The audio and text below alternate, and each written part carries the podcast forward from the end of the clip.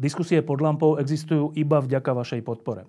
Ak považujete program pod lampou za zmysluplný, pomôže nám už 1 euro za diskusiu. Vopred vám veľmi ďakujeme.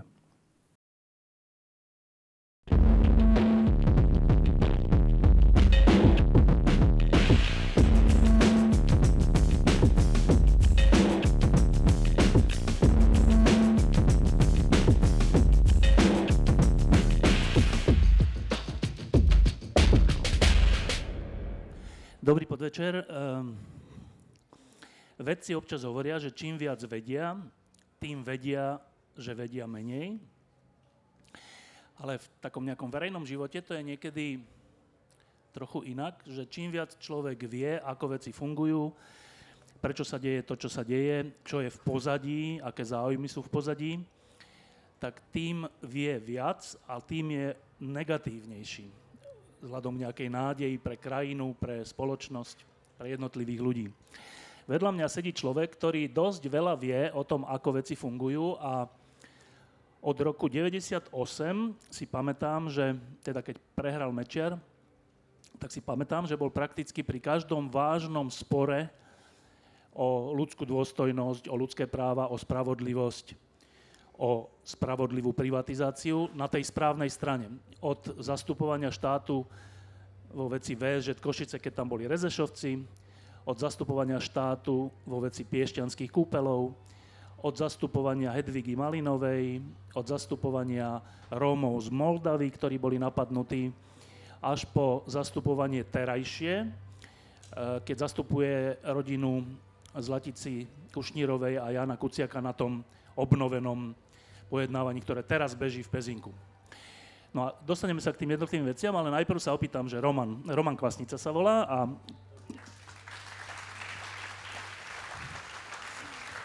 A tá prvá otázka je, že keď je človek pričasto um, svetkom nespravodlivosti, víťazstva, hrubosti, neprávosti, um, nespôsobí to to, že potom si človek myslí, že nič nemá zmysel a je to všetko so Slovenskom beznádejné? Tak uh, iste, iste niekedy každý z nás prepadne nejakej skepse, každý z nás si občas myslí, že všetky tie problémy, ktoré na nás doliehajú, sú neriešiteľné, ale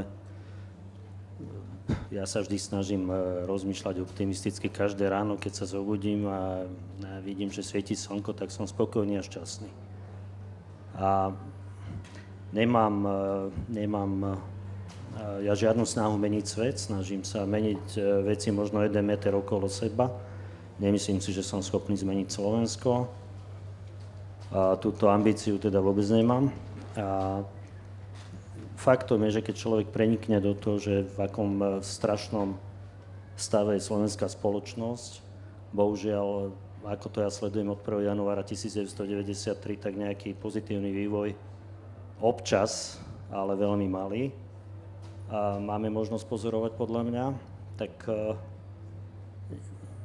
môžeme prepadnúť naozaj niekedy aj skepse, ale mám 60 rokov už a stále si myslím, že že sa oplatí byť občanom, stále si myslím, že sa oplatí bojovať za nejakú lepšiu slovenskú spoločnosť.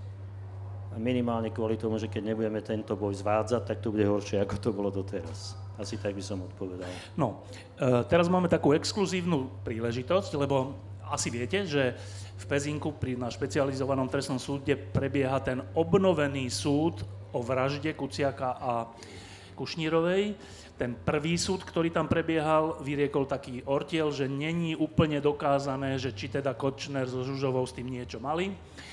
Dostalo sa to na najvyšší súd a tam aj, aj teda vďaka advokátom poškodených e, prišlo k prehodnoteniu a ten najvyšší súd prikázal tomu súdu pôvodnému, že ešte raz, že toto si nezohľadnil, toto si zle vyhodnotil, poďme to ešte raz. A teraz v týchto dňoch prebieha ten ten obnovený súd o tej vražde a Roman tam je ako advokát poškodených, tak daj nám takú krátku informáciu, že v akom je to stave a k čomu to smeruje. Tak e, je tam niekoľko podstatných momentov. Predovšetkým, čo by som e, zdôraznil, vďaka dobrej práci slovenskej policie sa podarilo postaviť pred súd a aj odsúdiť dvoch vykonávateľov vraždy a Zoltán Andruška, ktorý bol sprostredkovateľ, to sú už traja, ktorí sú pravoplatne odsudení na podmienečné tresty odňatia slobody. No a vo finále sa teraz vlastne robí trestné konanie vo vzťahu k Marianovi Kočnerovi a k pani Žužovej ako ku osobám, ktoré robili nejaké sprostredkovanie pri objednávke vraždy Jana Kuciaka. Takže teraz ten stav je taký, že potom, ako sa vec vrátila z Najvyššieho súdu, ktorý zrušil oslobodzujúci rozsudok, tak sa musí znova vykonať celé dokazovanie. To sa práve teraz deje a v princípe ide o dosť komplikovanú vec, pretože v súčasnosti sa tam zároveň vedie trestné konanie aj pre objednávky troch vražd, troch prokurátorov, pokiaľ povieme teda aj pán Lipšic, že je dneska už prokurátor. Takže e, tá vec je troška rozsiahlejšia, bohužiaľ teda troška nám to pribrzdí tú starú kauzu vraždy Jana Kuciaka a Martinky Kušnírovej, respektíve teraz už iba Jana Kuciaka, lebo nie, nie je zatiaľ preukázané, že by niekto z tých dvoch si objednával vraždu e, Martinky Kušnírovej. Takže to sa teraz deje v Pezinku, teraz v pondelok, útorok, stredu e, idú znova 3 dní pojednávacie a hovorím, opakujú sa mnohé úkony, ktoré už boli spravené a musí sa to zopakovať, pretože e, medzičasom sa tam zmenili e, dvaja členovia Senátu a pán Kočner nesúhlasil s tým, aby sa iba čítali tie dôkazy, ktoré už boli spravené v tom pôvodnom konaní. Dobre, a teraz očami lajka, e, keď bolo to, to prvé kolo, tak to všetci sledovali, svetové médiá tu boli a všetci, každý deň boli správy v televízii a tak. A potom prišiel ten rozsudok, že dobre, že tí, ktorí to vykonali, tí konkrétni vrahovia nájomní, sú vinní, ale nepoznáme objednávateľa. Čiže skončilo to v takom dosť absurdnom stave, že nejakí radoví vykonávateľia vraždy sú vinní. Jeden z nich hovorí, že však to objednali títo dvaja, ale súd to teda nepovažoval za dostatočne preukázané a týmto teda skončilo. Tak teraz je, sa všetci s nádejou pozeráme na to, že hádam to neskončí znova pri tom, že budeme mať nájomných vrahov, ale nebudeme mať tých, ktorí to objednali. Tak posledná vec k tejto, k tejto téme, že je nádej, že budú usvedčení aj objednávateľia? No, je to otázka na súd. Ja si myslím, že tá dôkazná situácia je taká, tie dôkazy, ktoré zabezpečila slovenská policia, napriek tomu stavu, akom sa nachádzala a v časti sa nechá, nachádza ešte aj dneska, tak uh, tie dôkazy sú také, že podľa môjho názoru je dôvodné predpokladať, že môžu byť odsúdení a ako páchatelia objednávky vraždy Jana Kuciaka a pani Žužová pán Kočner a keďže sú tam ďalšie tri objednávky, tak naozaj im hrozia výnimočné tresty a to môžu byť až e, e, tresty e, do životného odňatia slobody. Kedy sa dozvieme ten verdikt? Ťažko povedať, môže to trvať podľa môjho názoru minimálne jeden rok ešte. Rok? Hm, tak by som asi realisticky odhadoval tú dobu, aby sa uskutočnilo pojednávanie na prvom stupne, prípadne na druhom. Dobre, a teraz k tým, k tým takým širším súvislostiam. Eh, ja som spoznal Romana Kvasnicu v kauze Hedvigy Malinovej, to je asi viete, ktorá to bola kauza, to bola taká kauza, že jedna študentka v Nitre bola napadnutá nejakými radikálmi, zbytá, prišla do, do školy, e, povedala to, prišla záchranka, policia tak. A za pár dní sa to otočilo proti nej, že si to celé vymyslela a dokonca ona bola obvinená e, a teda mala byť vláčená po súdoch takto som sa zoznámil s Romanom Kvasnicom, ktorý si to dievča vypočul a odtedy dodnes stojí pri nej a skončilo to tak, že ona to vyhrala proti, proti štátnej presile. No ale potom prišla tá Moldava, teda to asi tiež viete, že zbytí Rómovia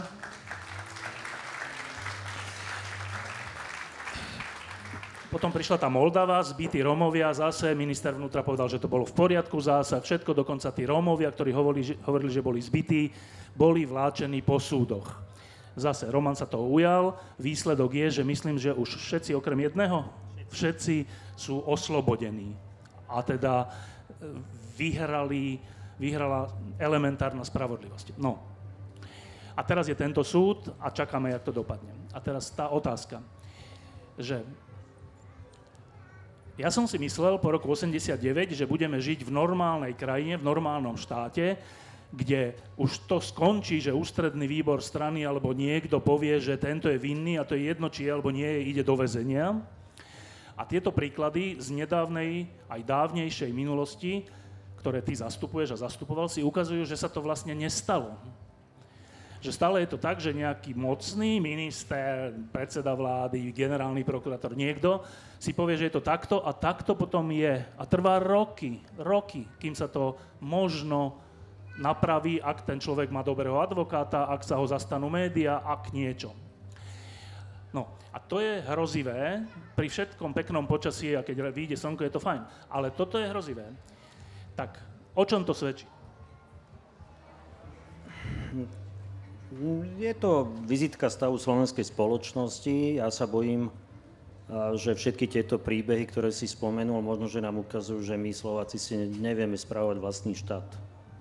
Nevieme do, nejak dosiahnuť vyššiu kvalitu v kontrole štátnej moci, nevieme dosiahnuť vyššiu kvalitu pri kontrole politickej moci.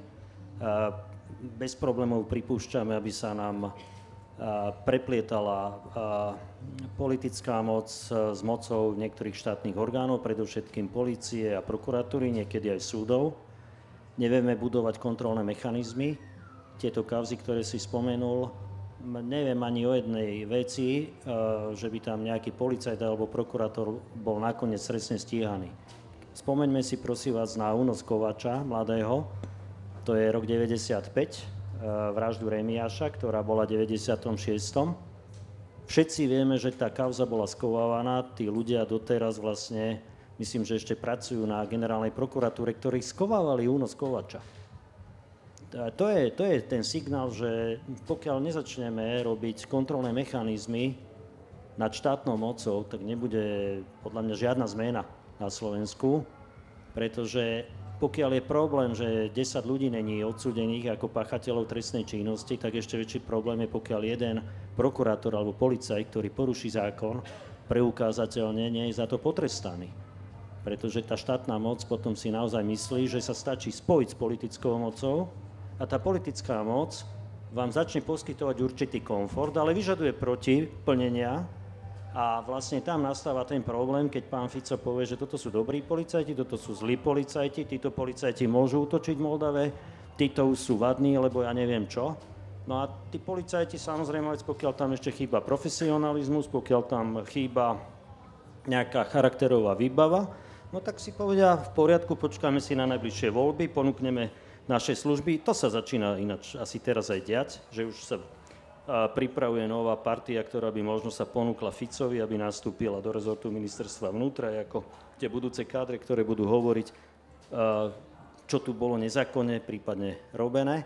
A to, to je neustále dokola preplietanie politickej moci s tou mocou štátnych orgánov. A čo ma najviacej desí, to som prosím zažil najväčší des pri tých uh, Rómoch z Moldavy, ten vysoký stupeň schopnosti prostituovať s tou politickou mocou policajtov a prokurátorov.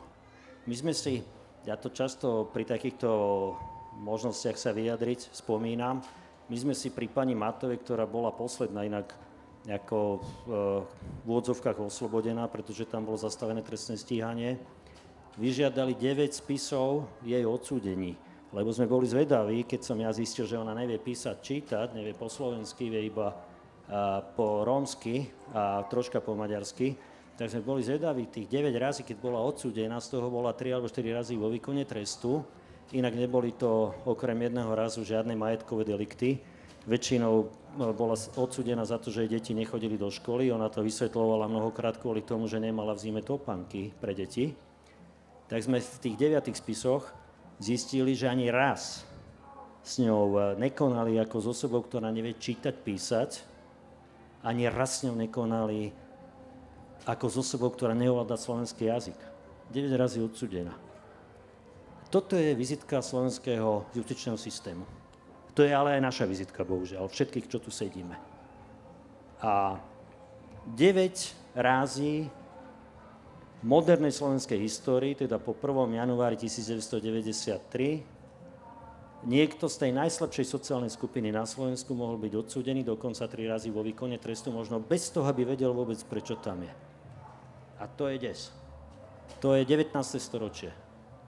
A my sme o tom hovorili, ja všade o tom rozprávam, tak nie som pochopiteľný ako e, partner na takúto debatu spoločenskú pre slovenské justičné a politické špičky, ale nikoho to nezaujíma. Žiadne systémové opatrenia. Nevieme komunikovať. To je ďalší problém, podľa mňa. Zoberte si, že teraz po vražde Jana Kúciaka došlo k určitej pozitívnej zmene. Vyžadovali sa určité aj personálne obmeny na prokuratúre, na súdoch, na policii ale my nediskutujeme.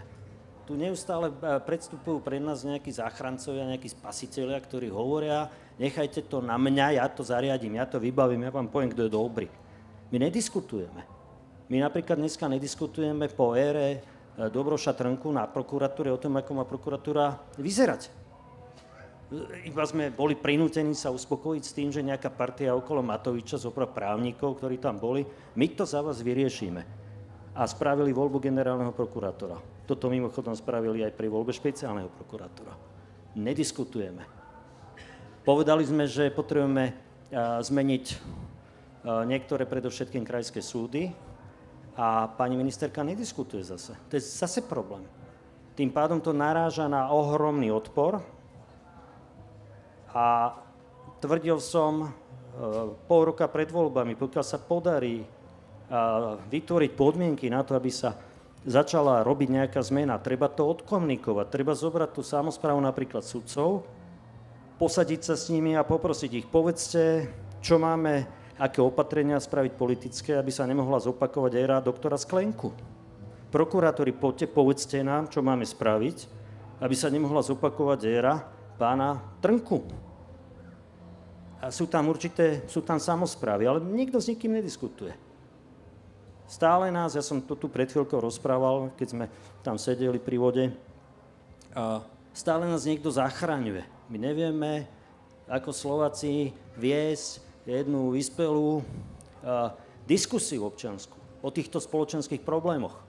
Stále sa spoliehame, že niekto príde a všetky tieto problémy, ktoré si aj ty tu načrtol, problém pani Matovej, 9 razy odsudená, že to za nás niekto vyrieši. Nie, to sa nestane to budú stále tieto martýrske pokusy zo pár ľudí, ktorí nás budú presvedčať vlastne, že to za nás vyriešia. No a to je možno spojené aj s tým, čo som hovoril na začiatku, že možno, že si nevieme spravovať veci verejné.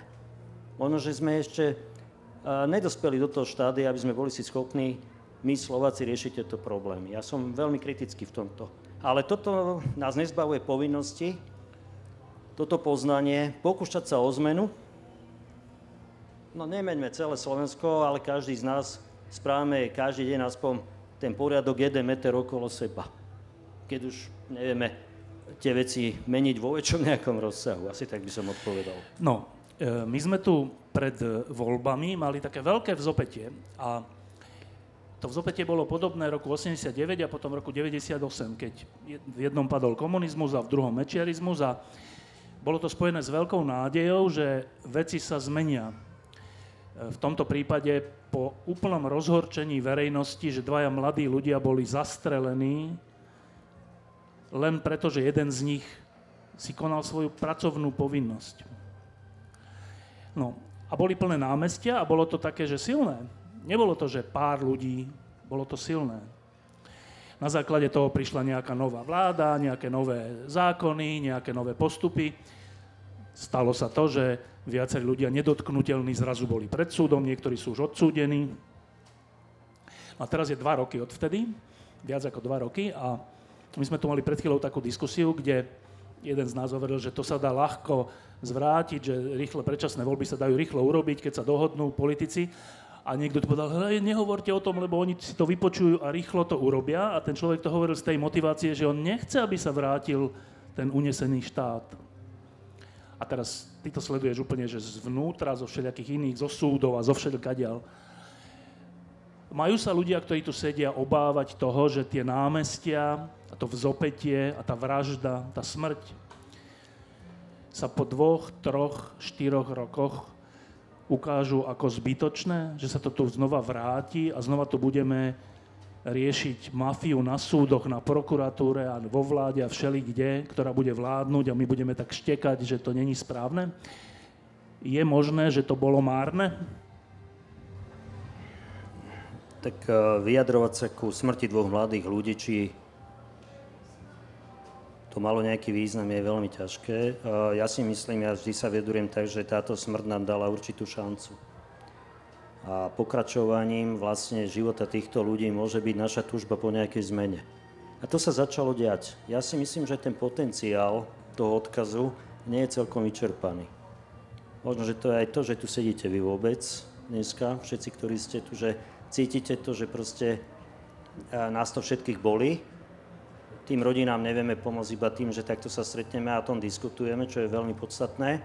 Ten potenciál nie je vyčerpaný. Ja si myslím, že samozrejme vec, každá takáto uh, politicky motivovaná vražda prinesie silný emocio- emocionálny moment do života spoločnosti, to sa udialo aj na Slovensku. A nakoniec to stálo miesto Roberta Fica ako premiéra, E, myslím, že nám to ako občan on, pokiaľ teda je občan, nikdy neodpustí a bude sa snažiť o nejaký návrat, ale ten potenciál ešte nie je vyčerpaný. Čo je problém pre mňa, v podstate nevyužila sa tá možnosť v celku po voľbách e, na veľmi rýchlu očistú policajného zboru, na veľmi rýchlu očistú e, Slovenskej prokuratúry, na určité systémové zmeny vo fungovaní slovenskej justície, slovenských súdov ale ten potenciál nie je vyčerpaný. Teraz, či oni sú schopní sa vrátiť, určite Fico spraví všetko preto, aby sa vrátil. Určite nájde dostatočné množstvo ľudí, ktorí s ním budú prostituovať na jeho návrate, pretože tam uvidia, niekto tam uvidí peniaze, niekto tam uvidí možnosť sa dostať, ja neviem, k eurofondom, niekto uvidí možnosť sa dostať e, do rôznych mocenských pozícií zaujímavých, čiže budú prostituovať, ale ja si stále myslím, že to, ten odkaz keď to takto môžem nazvať, tej smrti tých dvoch mladých ľudí nie je vyčerpaný ešte. A tá slovenská spoločnosť stále veľmi citlivo to vníma, neočakávame tú citlivosť, ja sám viem, že už to nie je také, ako to bolo pred dvomi rokmi. A teraz pôjdu, myslím, že viaceré tie kauzy, ktorých sa, je jedno, či budú odsúdení alebo nebudú odsúdení, ale podstatná bude tá špína, ktorá sa rozkrýva pred eh, našimi očami o tom, ako fungoval do istej miery stále ešte funguje slovenský systém pre niektoré finančné mocenské skupiny. Myslím si, že ten návrat v takej forme, v akej to bolo pred vraždou Jana Kuciaka a Martinky Kušnírovej, nie je možný. Čo je veľmi dôležitý moment, ja som bol prijatý, myslím, že dva roky dozadu u Národného prokurátora talianského pre boj proti terorizmu a mafii. A mal som veľmi, ja, mimoriadne dobrý pocit. On ten uh, pán uh, rozprával o tom, že, že oni obdivujú slovenskú policiu, ako dokázala pracovať s tými datovými informáciami, s tými dôkazmi.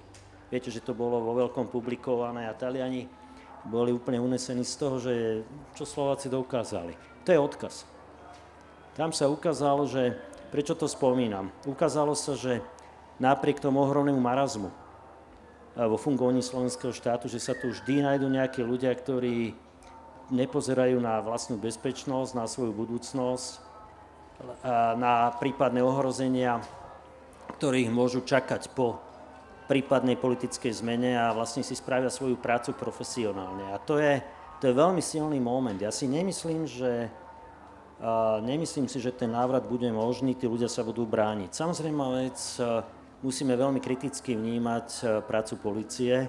Určite, určite musíme byť kritickí, musíme, musíme byť občiansky v prístupe ku všetkým tým informáciám, troška sa držať stranou, nesnažiť sa úplne ako vžiť sa s tým, že patríme do jednej tej skupiny toho príbehu.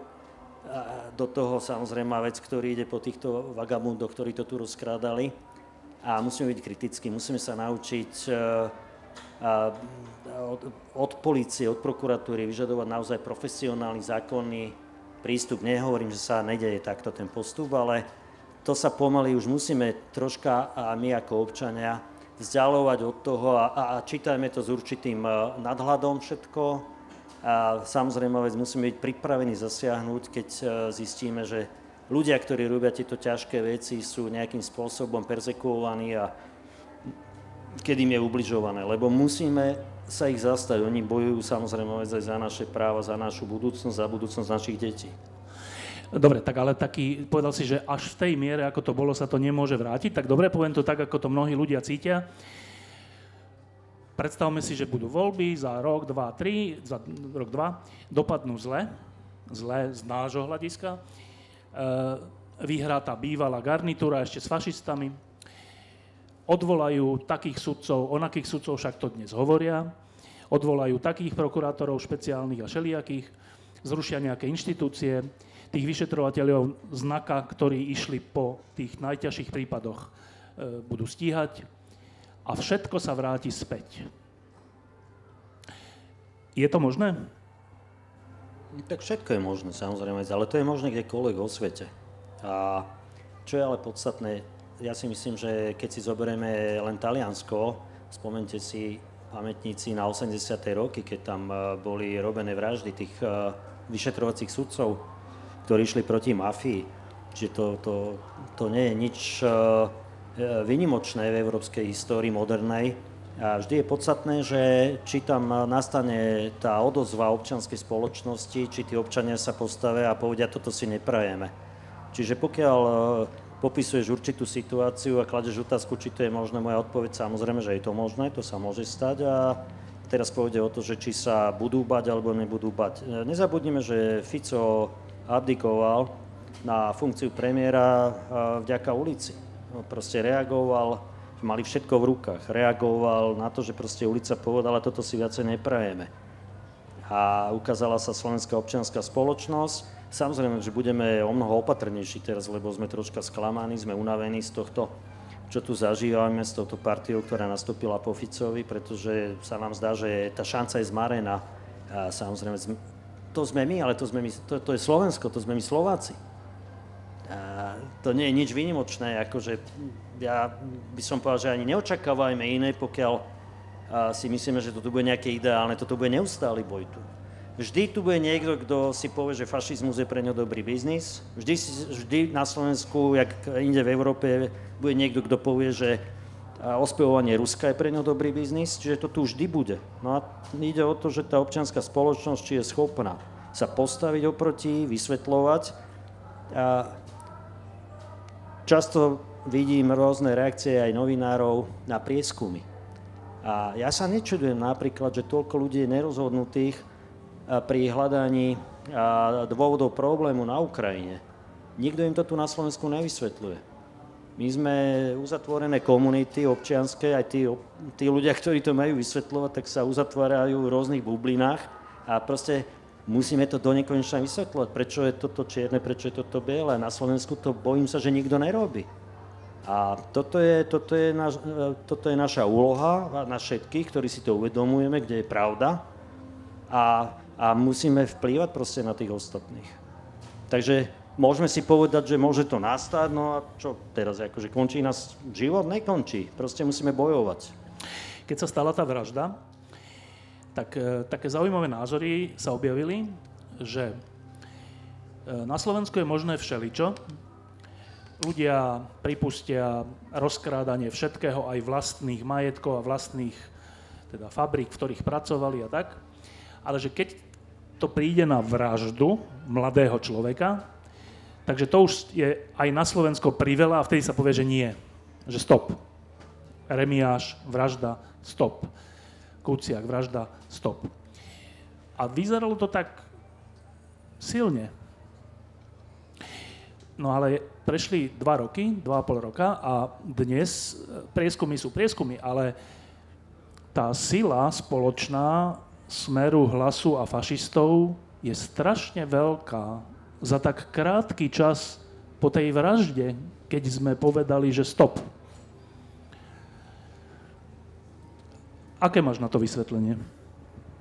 Tak ja, ja som viacej razy už zažil v živote, aj pri týchto veciach, ktoré si na začiatku, na úvod tohto nášho stretnutia spomínal. Ľudia chcú kľudne spávať. Vlastne ľudia radi príjmu nejaké vysvetlenie, akékoľvek tragédie, ktorá im umožní kľudne spať. Veľmi neradi si v 90. rokoch pripustili, že Slovenská informačná služba by mohla organizovať vraždu alebo spolu organizovať vraždu Remiaša. Proste to vysvetlenie bolo veľmi príjemné a oni kľudne mohli spať, obrazne povedané. To isté bolo pri Rómoch, to bolo pri Hedvige. To nakoniec teraz, možno aj pri tej vražde, potrebujú na ospravedlnenie, aby znova mohli prejavovať nejaké sympatie k Robertovi Ficovi. Ja netvrdím, že Robert Fico stojí za to vraždou, ale ten systém, proste, ktorý oni stvorili, tak uh, vytvoril produkty, ako bol Marian Kočner a spol. Takže no, ľudia, nie, že by ich zabudli, ale oni chcú, oni chcú mať kľudný život. Proste uh, od rána do večera sú uh, bombardovaní rôznymi informáciami negatívnymi a potom, keď sú postavení pre ten problém, že či majú uveriť e, reálne, čo sa stalo, alebo nejakému vhodnému vysvetleniu, veď to je aj s Ukrajinou. Takže ľudia chcú kľudne spávať, preto treba otvorene o všetkom rozprávať. A to je otázka občianskej spoločnosti, so za občianskú spoločnosť nespravia žiadni politici. A otázka znie, či sme ako Slováci schopní toto robiť, alebo nie. Zatiaľ sa ukazuje, že nie sme schopní. To, sa, to je ako veľmi e, reálny môj odhad. Ja sa domnievam, že takáto je reálna situácia. E, do toho ešte prišla tá nešťastná, hrozná agresia na Ukrajine, ruská agresia a zase v prvom momente sa ukázalo ochota Slovenska pomôcť.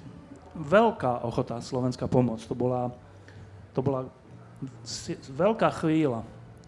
Ale ako idú týždne a mesiace, napríklad, že ty, u teba býva jedna ukrajinská rodina. A u mnohých ľudí býva všelikto z Ukrajiny.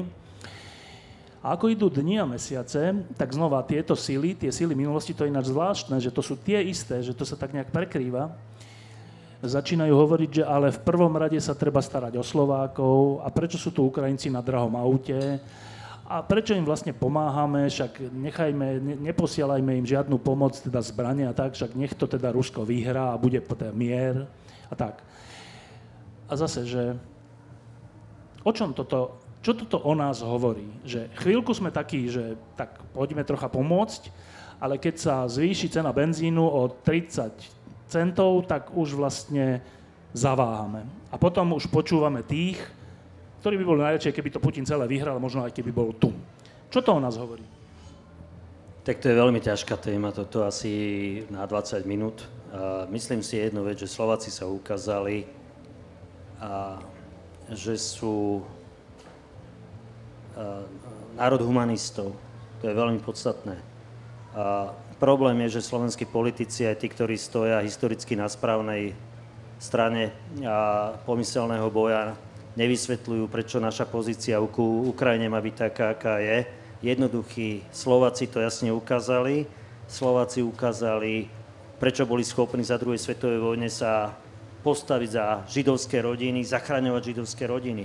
A teraz sme sa dostali do toho strašného okamihu, že si musíme povedať, že už sa možno ani nemusíme hambiť za to, kto zakladal a jak zakladali tento štát, že sa nemusíme hambiť za to, že sme Slováci. To som vám hovoril aj v tom Taliansku, keď som bol, Pane Bože. Pred chvíľkou sme tu hovorili o tomto, že my stále máme takú traumu z toho, ako vznikol tento štát a títo hajzli stále sa buchajú do prsa hore a my sme Slováci. A pritom ja si myslím, že aj my sme Slováci, ktorí tu sedíme. Slováci sú tí, ktorí sa starali o tých Ukrajincov a sa tam stále starajú. Slováci sú tí, ktorí chodili a zachraňovali židovské rodiny za druhej svetovej vojny. Slováci nie sú Fico, nejaký Kotleb alebo nejaký vagabund, neviem, ktorý ma tam ešte napadne.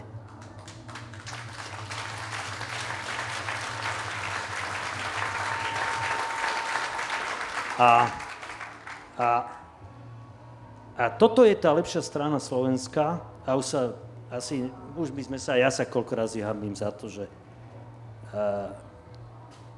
že ako tento štát vznikol a že ja som súčasťou niečoho, s čím sa neviem ani stotožniť. Ja sa neviem nikdy stotožniť s nejakým húskom, mečiarom, alebo ne, už ani tie mená.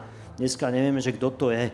Ale asi by sme už túto traumu mali dať za seba a povedať si, že my sme Slováci a týchto vagamúdov by sme odtiaľto mali vyprevadiť do Leopoldova a do takýchto zariadení. A možno, že túto debatu by sme mali na Slovensku začať. Ja som, zoberte si na tej policii ľudia, ktorí, ja keď som došiel prvýkrát eh, do styku s tými vyšetrovateľmi, ten šéf toho týmu, doktor Juhasom, mal vtedy, ja neviem, či 34 alebo 35 rokov, oni ho tam dali ako mladého chlapca a jeho manželka eh, išla práve rodiť a asi ho tam dali kvôli tomu, že aby sa to nevyšetrilo. A to boli chlapci a z normálneho výkonu, by som povedal, policajného, ako vyšetrovateľia. Spravili fantastický výsledok, ale to je Slovensko. Takže je to ťažká téma stále pre nás ešte. Tí, ktorí zažili, ako to tu vznikalo, veď títo pohrobkovia tohto mečiarizmu, ako Fico a spol, tí berú budúcnosť našim mladým generáciám, lebo stále ich zaťažujú týmito hlúpostiami. Teraz e, vidíme, čo robí nakoniec aj Maďarsku Orbán, že? A, a neviem k tomu viacej už povedať. Takto to ja cítim, jak som vám to vysvetlil. Uh, nakoľko to, že tie síly minulosti naberajú nielen na sile, ale aj na odvahe hovoriť už strašné veci, lebo to, čo oni hovoria, sú, že to ste viacerí nezažili, ale to bolo za komunistov, že keď niekto kritizoval ten režim a jeho neludské praktiky, tak ho vyhlásili za agenta Ameriky, za komunistov, za úplne že totalitného režimu. A dnes to tu máme späť za slobodného režimu, že keď prezidentka niečo povie, tak ju vyhlasujú za agentku Ameriky a ešte horšie veci. Nakoľko je to, že toto je tu možné, s odpovednosťou tej koalície a tej vlády, ktorá tu vzýšla z volieb 2020. Nakoľko k tomu prispeli? Tak na, najprv by som povedal môj názor na to, že prečo to oni robia. Vlastne ten ruský model fungovania štátu sa ukazuje ako veľmi zaujímavý pre úzky okruh ľudí. Vlastne ten model, ktorý zaviedol v Rusku Putin za posledných 20 rokov, tak oni to vidia ako svoj vzor jednak Maďarsku a nakoniec aj Fico a spol. Čiže je úplne pochopiteľné, že sa prikláňajú k tomuto modelu fungovania štátu, fungovania moci, v podstate oligarchické rozdeľovanie štátnych peňazí, štátnej ekonomiky, vytváranie tých hospodárskych záujmov v zmysle štátnych hospodárskych záujmov v zmysle individuálnych záujmov tých skupín Čiže to je úplne, úplne ako zrejme. Ja si myslím, že v strede Európy toto nemá šancu na úspech e, perspektívne. To sa nebude dať. E, myslím si, že Fico teraz bojuje o svoju budúcnosť, o svoju existenciu, aj keď není v takom ohrození ako Putin, lebo na Slovensku určite sa nestrieda moc tak, že sa strieľajú tí oponenti politicky. Táto garnitúra politická v prvom rade, e, ja od začiatku tvrdím absolútne zlé riadenie ministerstva vnútra a predovšetkým teda policajného zboru. To, že tam nechali vlastne pána Lučanského a pána Zuriana po voľbách a ako, neviem, koho to bola idea, aká to bola idea, zapričinilo ten súčasný rozvrat, vlastne tie boje, ktoré sa tam vedú, potom e, veľmi nešťastná vlastne voľba e, generálneho prokurátora, pre mňa aj špeciálneho prokurátora. To nesmú byť žiadne osoby v týchto pozíciách, e, ktoré boli akokoľvek spojené s politikou. A tam musia byť ľudia, ktorí sú podľa mňa kariérni prokurátori, ktorí na tej prokuratúre vyrastali. Po, povedzme si, veď stíhanie Dušana Kovačika, a rozbehli ľudia z prokuratúry a neboli tam vtedy žiadne persóny. Myslím, že dokonca ho brali do väzby ako, špeciál, ako šéfa špeciálnej prokuratúry, čiže to jasne ukazuje, že tam tie, tie zdravé nejaké síly v, v tom rezorte boli a že tie síly boli schopné proste sa presadiť a presadiť tú zákonnosť, lebo hovorím to kvôli tomu, že to je osoba, ktorá je pravoplatne odsúdená. že to bola veľmi zásadná chyba. Myslím si, že keby som to zhrnul, z jednej strany máme, alebo z tej strany toho Fica a spol, to sú ľudia, ktorí naozaj vedia narábať s tou mocou, vedia presne, koho majú osloviť na prostitúciu z tých mocenských zložiek, aby s tou ich politickou partiou e, nejakým spôsobom fungoval. No a oproti nastúpila podľa mňa nepripravená a, a, partia ľudí, ktorí nevedeli e, dostatočne hneď od prvého momentu viesť ten súboj s tým, čo tam zostalo po vláde Roberta Fica. Jedna pozitívna vec. E, šéfom polície sa na veľa, na veľa stal Štefan Hamran. Je to dôležité? Tak e, samozrejme, že je to veľmi dôležité, pretože ja ho vnímam ako slušného človeka. A tie vyjadrenia, ktoré som videl, ja som tam nevidel zatiaľ žiaden problém v tých vyjadreniach a vyjadruje sa úplne jasne, zrozumiteľne, jednoznačne. Sú to jasné signály predovšetkým na istotu tých jeho podriadených, keď to takto nazvem hrubo, pretože pokiaľ by sa tam dostal uh, niekto, kto prostituje s tou politickou mocou, niekto, kto je schopný v úvodzovkách predávať tých svojich podriadených, no tak tie výkony by neboli zďaleka také, aké sú. Je veľmi podstatné, aby to bol jeden stabilizujúci prvok v tom policajnom zbore. A samozrejme vec troška razantnejšie by bolo treba pristúpiť e, k riešeniu vlastne úradu inšpekčnej služby, pretože podľa môjho názoru tam uh, stále pretrvávajú určité skupiny, ktoré tam dávno nemali čo robiť. Ale ja som možno, že moc radikálny. A možno, že to je aj kvôli tomu, že už vlastne pozorujem tú slovenskú e, mocenskú scénu 30 rokov od 1. januára 93, takže viem presne ten vývoj, ako bol a za tie chyby sa strašne platí. A v histórii sa vôbec za všetko vždy platí. Jedna zlá správa.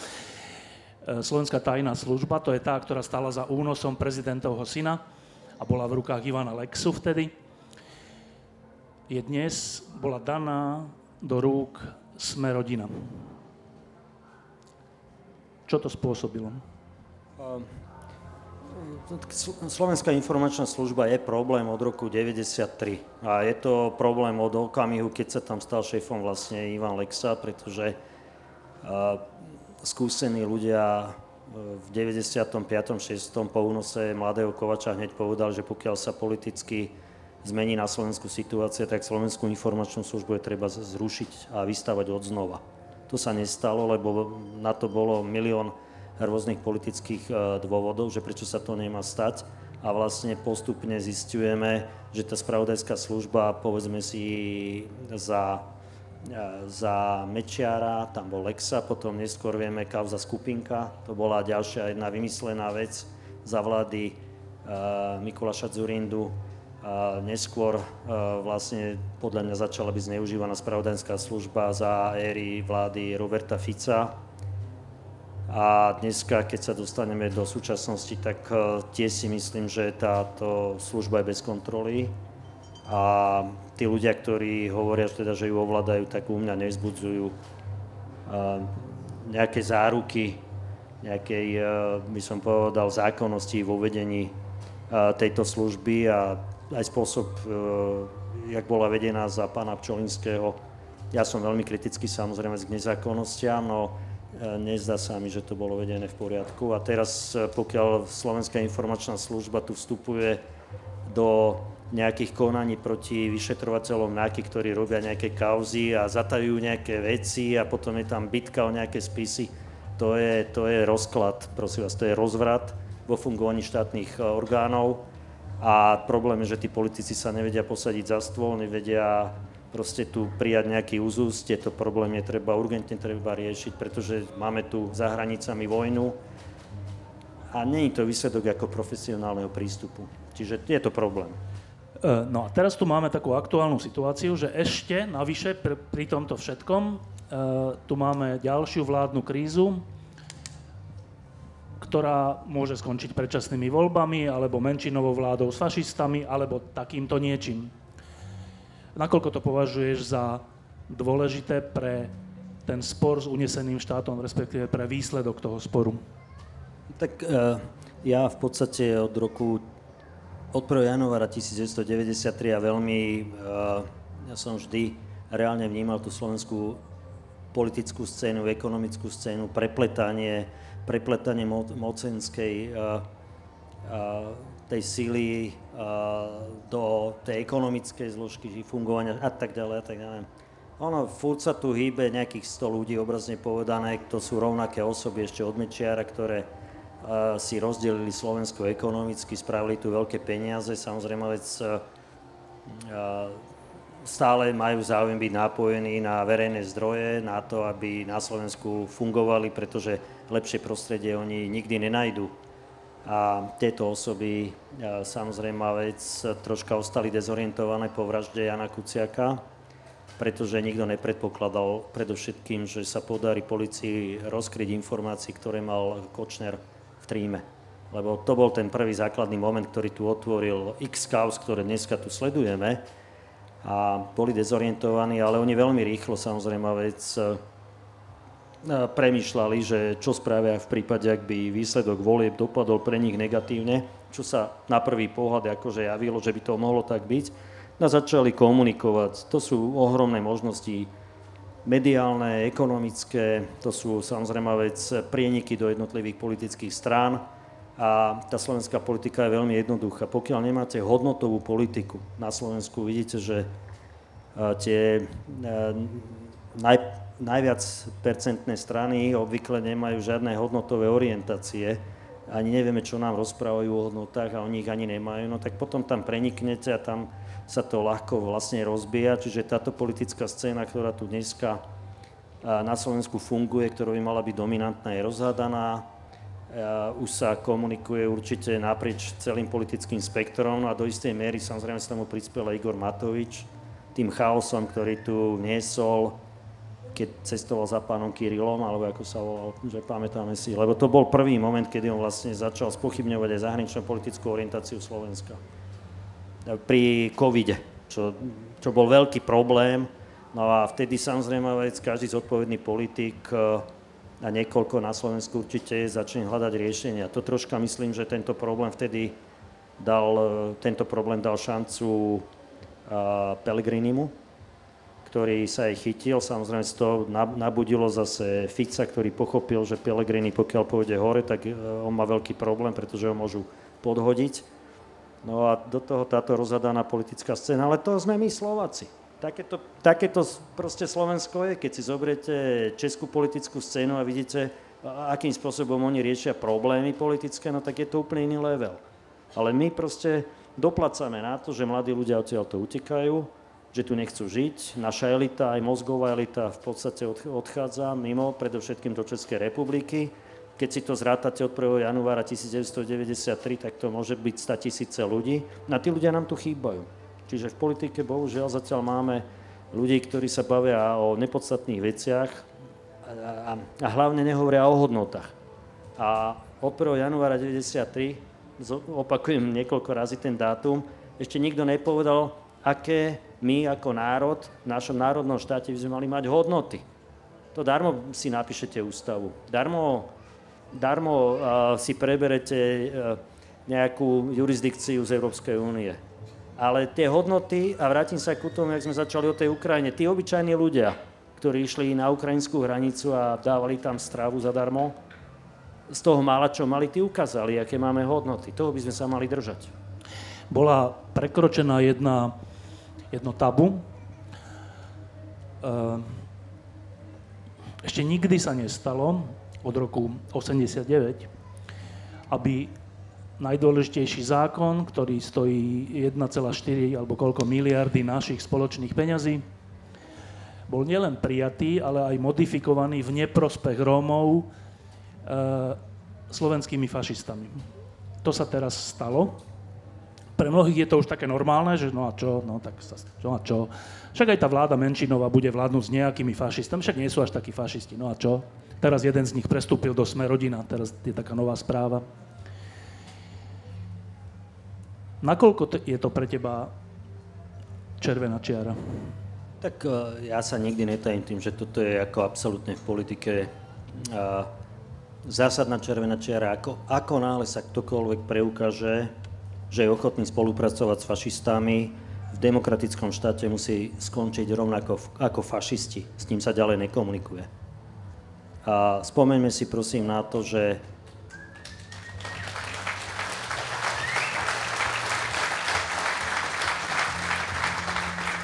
Spomeňme si prosím, spomeňme si prosím na to, že uh, nový generálny prokurátor Mároš Žilinka prvé, keď nastúpil do funkcie, sa začal venovať, či má existovať uh, oddelenie na boj proti uh, extrémizmu na špeciálnej, na špeciálnej prokuratúre. A ja som to nechápal. A tá špeci- tí prokurátori tej špeciálnej prokuratúry dokonca sa, dokonca sa pripoli k akejsi kritike a začali zverejňovať, že aký má doktor Hons, ktorý viedol tento ťažký boj proti slovenským fašistom, aký má malý nápad a tieto bláboli. Potom sa čudovali tí istí ľudia, keď vlastne si začali dovolovať proti ním.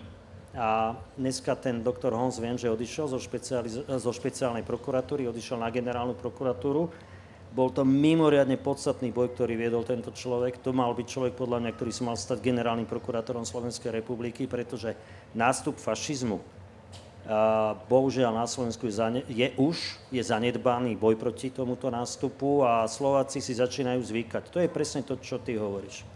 A ktokoľvek, môj názor, ktokoľvek začne kolaborovať s fašistami, ktokoľvek si začne zabezpečovať politickú podporu od fašistov, musí skončiť v demokratickej spoločnosti. To je čiara proste, za ktorú sa nedá ísť. Takže teraz pokiaľ niekto, zapamätajme si, kto ich poprosil o podporu, kto z ich podporou prijímal nejaké návrhy svojich zákonov a ten človek tu musí skončiť. Pretože na budúce nevieme, aký kompromis spraví a koľko životov prípadne to bude stáť našich občanov, alebo Rómov, alebo neviem koho. To je základný problém Slovenska. Ale znova sa dostávame ku tomu, nikto nám nehovorí, že aké máme mať hodnoty. Tak na, naša hodnota ako štátu, ktorý sa hrdí slovenským národným povstaním, už není boj proti fašizmu?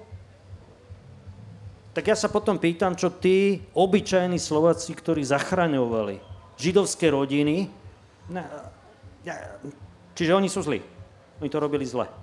Toto sú, nechcem to narýchlo tu otvárať, to sú veľmi ťažké aj pre mňa filozofické až otázky, ale odpoveď asi jednoznačná. Kto začne spolupracovať s fašistami, pre mňa ako pre občana Slovenskej republiky, Romana Kvasnicu, skončil.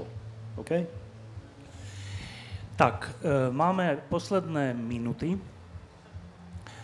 Máte niekto nejakú zásadnú otázku? Dobrý deň, ja by som sa chcel spýtať, že či Slovensko v budúcnosti dospeje do takého stavu, že Mazurek bude minister vnútra.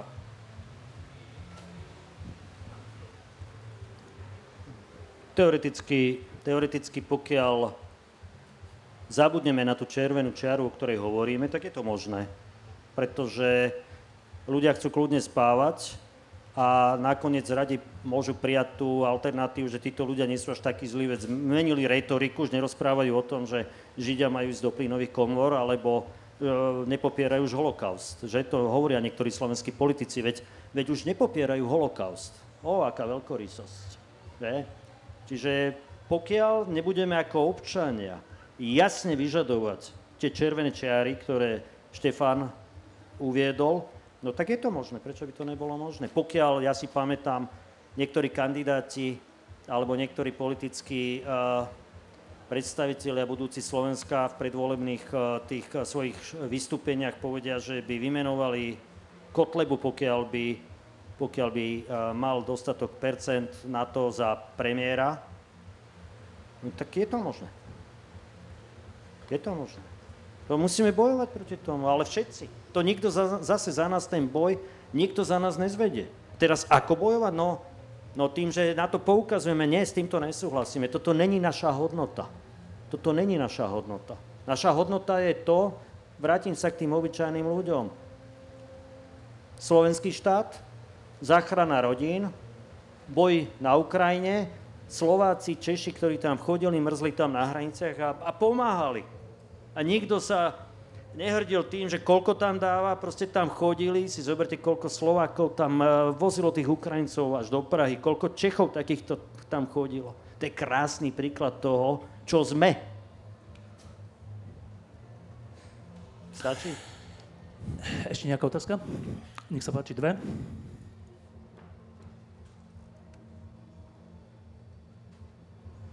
Vy ste hovorili, že odkedy vznikla Slovenská republika, že tu bolo veľa zlých vecí, že tá republika smeruje skôr negatívnym smerom, ale udialo sa aj niekoľko dobrých vecí. Verím, že jedna z tých dobrých vecí napríklad vstup do Európskej únie. Aké ešte dobré, aké ešte dobré veci vidíte, že sa to udiali od vzniku Slovenskej republiky? Ne, nemyslím, že tak jednoduchý ten problém, mladý pán Akosťový pomenoval. Ja netvrdím, že čo je dobré, čo je zlé. A každý národ podľa mňa potrebuje v ťažkých dobách určité historické piliere. A ja keď idem do slovenskej histórie, moc tých pilierov nenachádzam. A potom je aj veľmi veľký problém, kto zakladá ten štát, akým spôsobom, aké hodnoty tomuto štátu dáva. A ja si myslím, že ťažko sa tam dostaneme, aby sme to hľadali v roku 92, tých ľudí, ktorí teda rozhodovali o tom, akým spôsobom to spravia. Ja nehovorím, že to sa má vrátiť späť, to je ani možné. A ja si myslím, že Slováci sú slušný národ. Slováci majú svoje hodnoty. Mali by sme viacej sa cítiť Slovákmi. Ja to hovorím sám pre seba. Ja to nehovorím len pre vás. Lebo ja sa niekedy za to hambím. Ja keď si spomeniem, že mám byť e, spájaný s menom Mečiar alebo Fico, ktorí sa bijú do prže, my sme Slováci, tak ja s tým mám vnútorný problém. Ale asi by sme tento priestor si mali už zobrať my ktorý to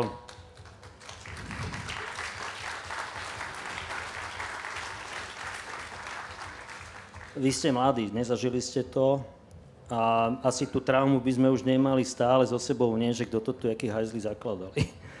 Ja omlúvam sa za tento výraz, ale to je problém tej generácie, ktorá ten rozklad federál, federálneho štátu zažila. Teraz sme mali možnosť sledovať spomienky, chvíľku som to len pozeral, pána Fica a a pána Mečiara, prepačte, e, Mečiara a Klausa, ale musíme, zač- ja hovorím jednu vec, začneme budovať svoju históriu. Máme teraz aj pri tej Ukrajine na to ohromnú príležitosť. Neexistuje nič krajšie, ako keď môžeme stať skromne pri národe, ktorý bojuje o svoju budúcnosť, o slobodu. To je pre históriu Slovenska jedna fantastická vec. A to by sme mali teraz využiť. A nenechajme sa zatlačiť týmito kriklúňmi, ktorí hovoria o tom, že im nemáme pomáhať. Nenechajme sa zatlačiť do kúta týmito, ktorí hovoria, že e, slovenské zbranie by tam nemali ísť. Nebojme sa toho, čo Putin vykrikuje. Sme súčasťou, klopem na drevo, Európskej únie a patríme do modernej Európy a toto si nenechajme zobrať. To je reakcia na vašu otázku. Hneď za vami? Možno je to veľmi zlá otázka, ale ja ako mladý človek počúvam o hodnotách a tak som sa vás chcel spýtať, že kde tieto hodnoty, akože áno, mám nejaký morálny kompas v živote, ale kde tieto hodnoty či už získať, alebo ktoré sú tie správne hodnoty, alebo ohľadom toho? Ja som e, sám pred sebou mnohokrát konfrontovaný s týmto. Koľko razy, keď som išiel kvôli tým Rómom do Košic, ja som vedel, že ma tam budú tí sudca ponižovať, urážať. A nebolo to jednoduché, keď sa v nedelu v mojom veku ja musím zbaliť a ísť do Košic v zime a, a, a potom som si vždy povedal, musíme prioritne byť humanisti, to je pre mňa na prvom mieste humanizmus. A nie je nič krajšie, ako keď e, môžete teraz neviem, či to nie je moc patetické, emocionálne, ale tým, ktorí sú bytí, keď môžete im povedať, ale nie všetci vás chcú byť. Ten pocit je výborný.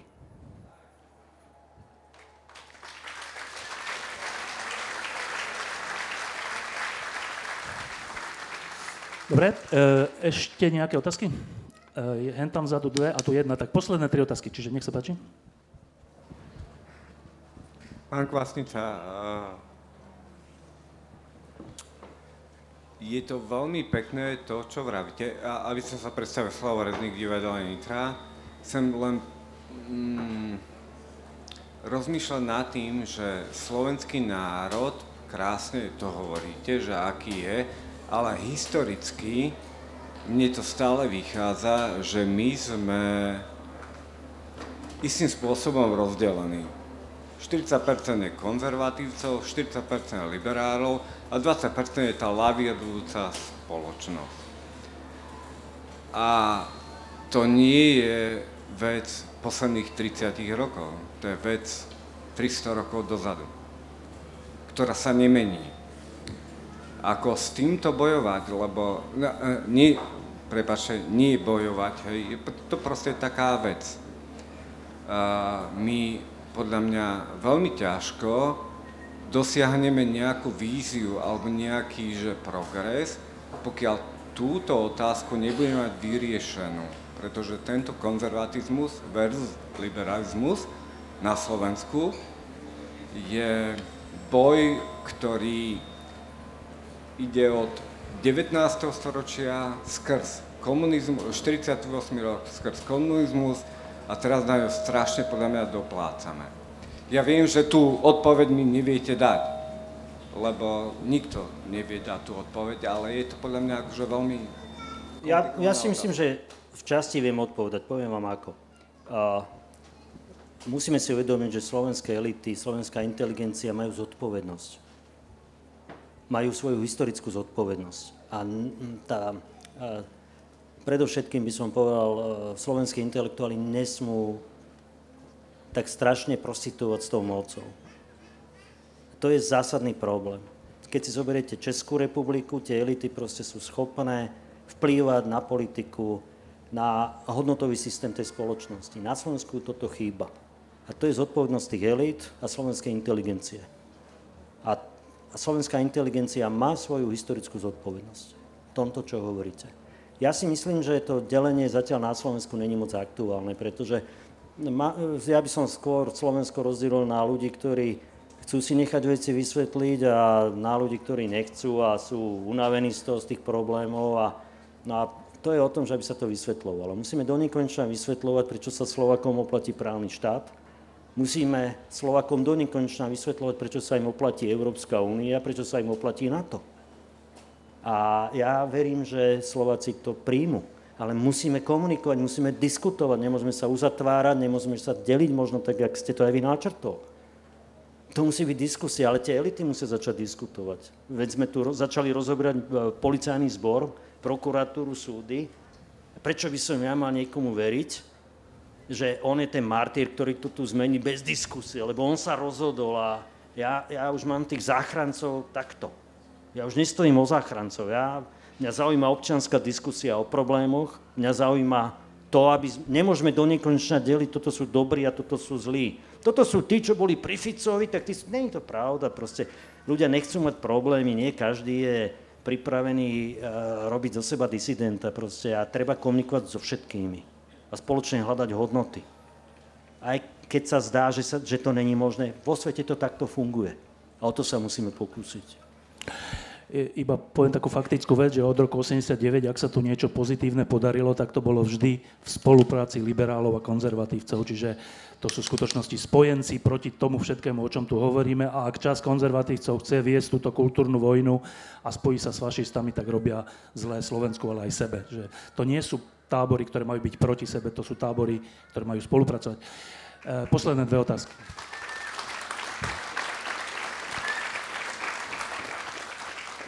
Dobrý večer.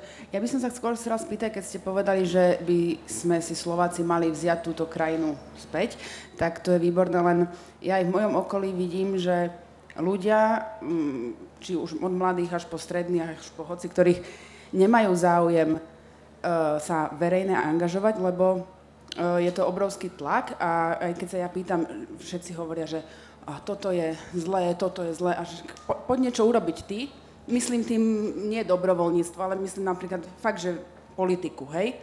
A je to podľa mňa veľmi náročné pre človeka sa rozhodnúť, uh, opustiť niečo, čo ho živí, čo má rád uh, a má kľud a, a ísť do verejného života a niečo robiť. Podľa mňa veľmi veľa kvalitných ľudí to neurobí.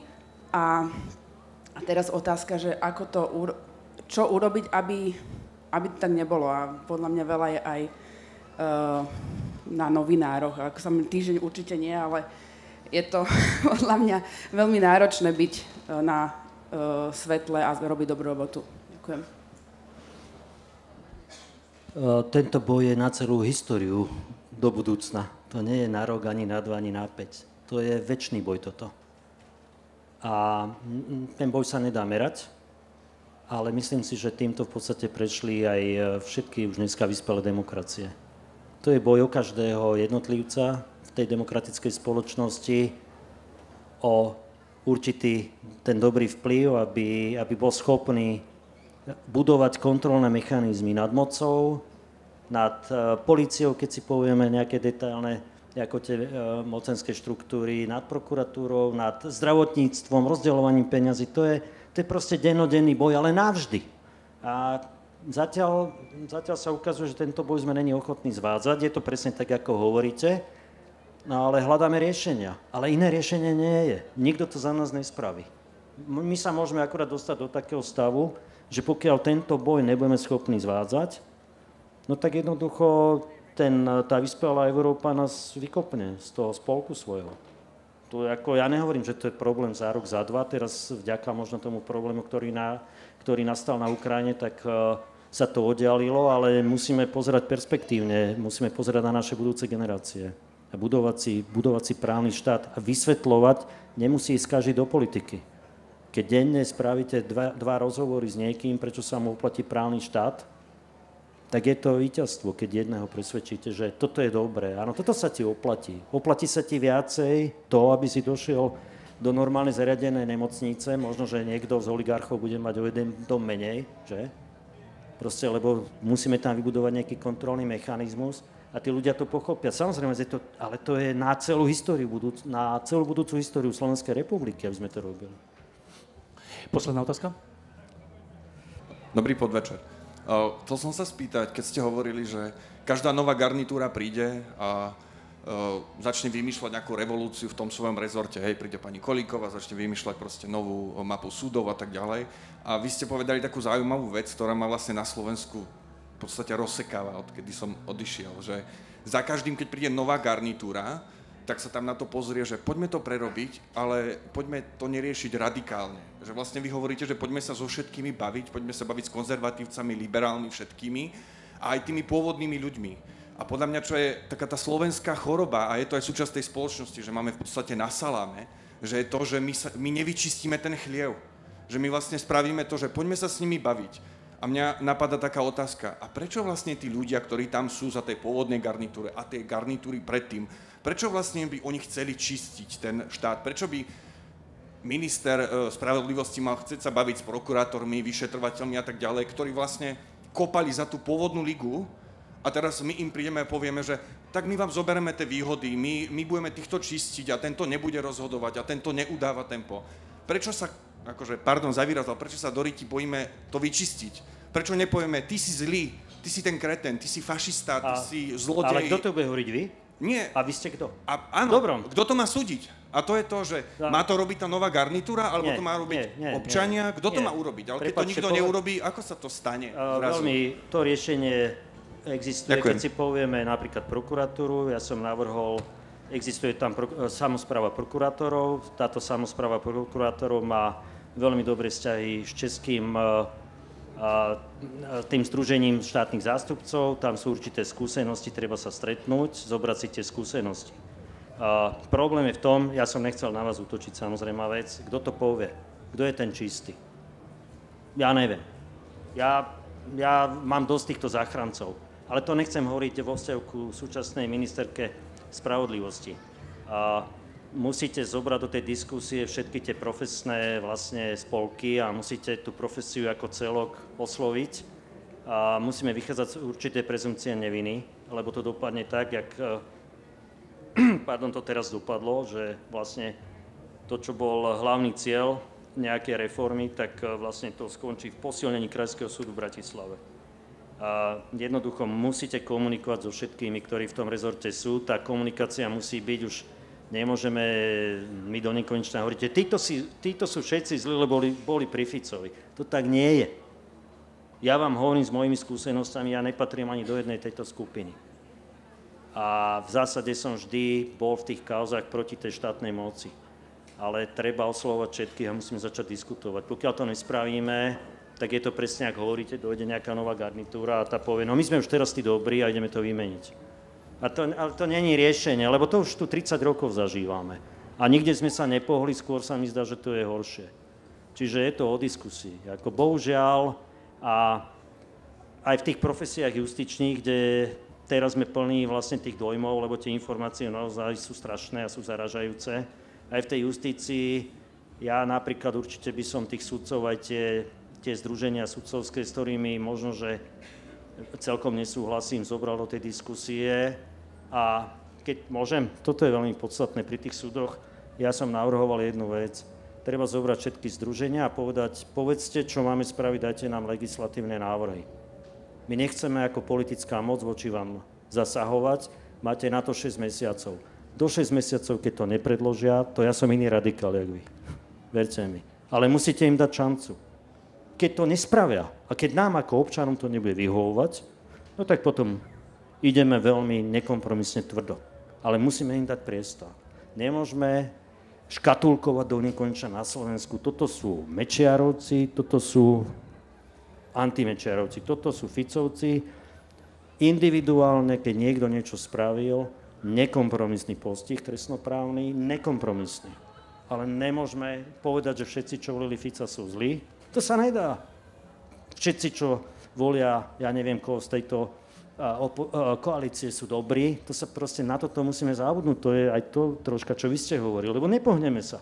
My sme tu stále nejaké tábory, kopie, šípy, granáty a stojíme a celý svet nám uteká. Tak e, to bola posledná otázka, ale tu sa ešte jeden pán hlasil na poslednú, poslednú otázku. Je fakt dôležitá?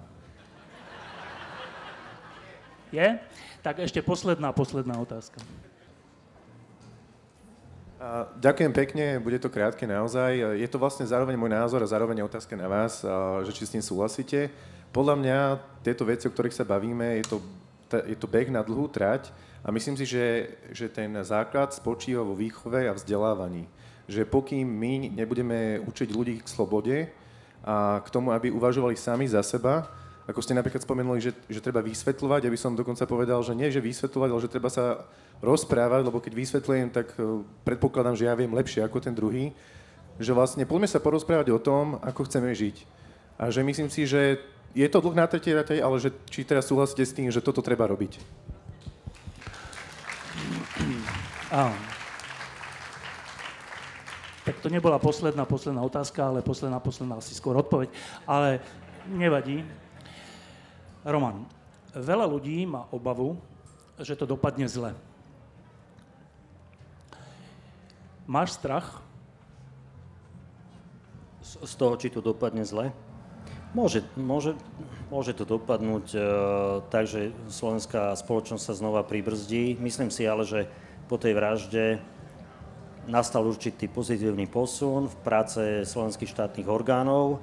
Myslím, že hodnotová zmena tam určitá nastala Myslím, že mnoho predovšetkým policajtov pochopilo, že viaci sa im oplatí fungovať eh, v určitých mantineloch právneho štátu, bez toho, aby sa museli badiť do roboty, že či zavolá taký alebo onaký oligarcha. A to sú určité zmeny, ktoré môžu byť až nemenné.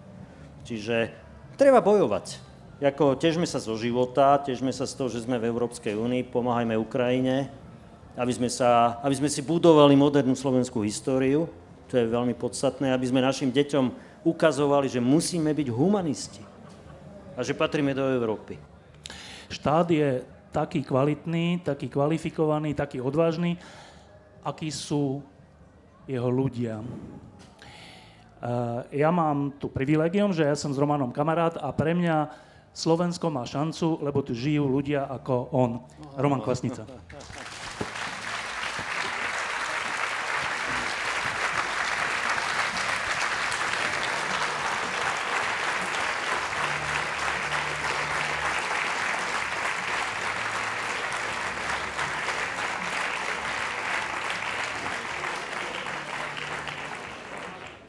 Diskusie pod lampou existujú iba vďaka vašej podpore. Ak považujete program pod lampou za zmysluplný, pomôže nám už 1 euro za diskusiu. Vopred vám veľmi ďakujeme.